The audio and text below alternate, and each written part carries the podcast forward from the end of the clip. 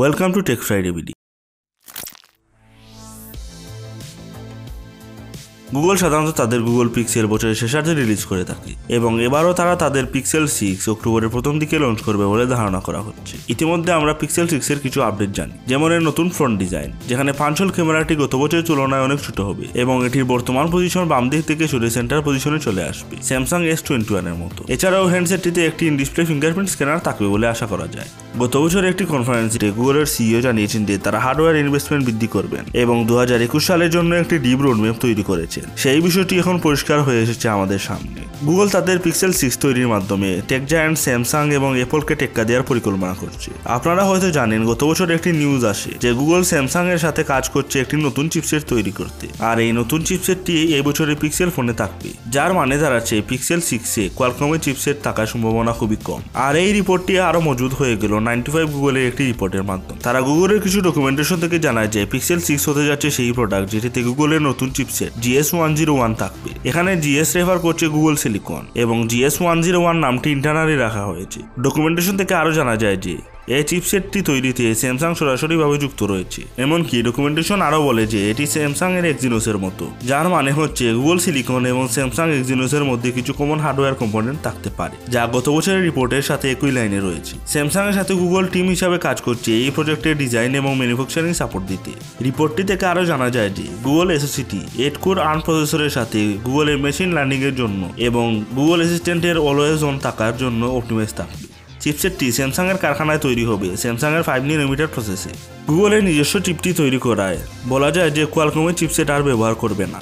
কোয়ালকমের high end চিপসেটগুলো তৈরি করা হয় হাই এন্ড মোবাইলের জন্য। তবে গুগল তাদের নিজস্ব চিপসেট তৈরির মাধ্যমে তাদের হাই এন্ড চিপ ব্যবহার করার বাধা ধরা থাকবে না। আপনারা হয়তো জানেন যে অ্যাপল তাদের ইন্টেলের সাথে পার্টনারশিপ কন্টিনিউ না করে তাদের নিজস্ব চিপসেট এম ওয়ান তৈরি করে, যা ইন্টেলের এক্স এইটটি সিক্স প্রসেসরের থেকে অনেক গুণ বেশি কার্যকরী হিসাবে প্রতিষ্ঠিত হয়। স্যামসাংও তাদের নিজস্ব চিপসেট এক্সিনোস তৈরি করেছে, যেন কোয়ালকমের উপর নির্ভর করতে না হয়। তাই গুগলের জন্য এটি কার্যকরী হবে বলে আশা করা যায়। যেহেতু গুগলের চিপসেটের সাথে তাদের অপারেটিং সিস্টেম রান করার জন্য ভালোভাবে অপটিমাইজ করতে পারবে। সেই সাথে গুগল তাদের পিক্সেল নিউরাল কোর, যা গুগলের একটি ক্যামেরা সিলিকন, সেটিও তাদের নিজস্ব চিপসেটের সাথে টুইক করে নিতে পারবে, যা কোয়ালকমের চিপসেটের সাথে সম্ভব নয়। তাই একটি এসওসি ডিভিশন গুগলের জন্য অনেক সুযোগ তৈরি করে দিবে। তাদের প্রোডাক্ট অ্যান্ড্রয়েড এবং ক্রোম ওএস প্ল্যাটফর্ম দ্রুত ডেভেলপ করতে পারে এবং অ্যাপল ও মাইক্রোসফটের সাথে কম্পিটিটিভ থাকতে পারবে। একই সাথে গুগল তাদের নিজস্ব চিপসেটে তাদের নতুন ফিচারগুলো খুব সহজেই ইমপ্লিমেন্ট করতে পারবে থার্ড পার্টি ছাড়াই। তাই বলা যায় পিক্সেল সিক্সে একটি ফ্লাগশিপ প্রসেসর থাকবে মিড রেঞ্জ প্রসেসরের পরিবর্তে। অবশ্যই কমেন্ট করে জানাবেন গুগলের নিজস্ব চিপসেট নিয়ে আপনার মতামত কি?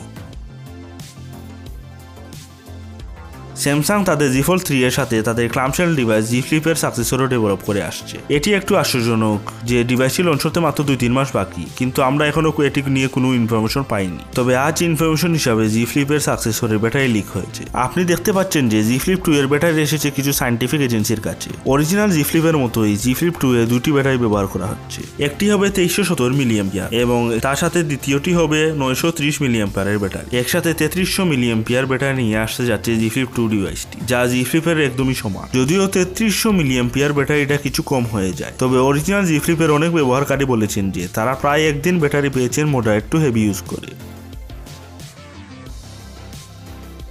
স্যামসাং তাদের ফোল্ড সিরিজের জন্য নতুন একটি টেকনোলজি তৈরি করেছে, যা জি ফ্লিপের সাকসেসরকে আরও স্লিম এবং লাইটওয়েট করে তুলবে। সেই সাথে এটির ব্যাটারি লাইফের ক্ষমতা বৃদ্ধি করবে এবং ডিসপ্লে ব্রাইটনেসও বৃদ্ধি করতে পারে। বর্তমান স্মার্টফোনগুলোর ডিসপ্লের উপর একটি পোলারাইজড লেয়ার রয়েছে। এই পোলারাইজটি রিফ্লেকশন কমিয়ে আনতে সাহায্য করে। কিন্তু এটির একটি অসুবিধা হলো যে এটি ডিসপ্লেকে পঞ্চাশ থেকে একশো মাইক্রোমিটার পর্যন্ত বৃদ্ধি করে থাকে এবং ডিসপ্লের ব্রাইটনেসও কমিয়ে থাকে। তাই এটি রিমুভ করলে শুধু যে ফোল্ডেবল স্মার্টফোনের ডিসপ্লে থিকনেস বিশ পার্সেন্ট কমবে তা নয়, একই সাথে ব্রাইটনেস ব্রাইটনেসও বিশ থেকে ত্রিশ পার্সেন্ট বৃদ্ধি করা সম্ভব হবে।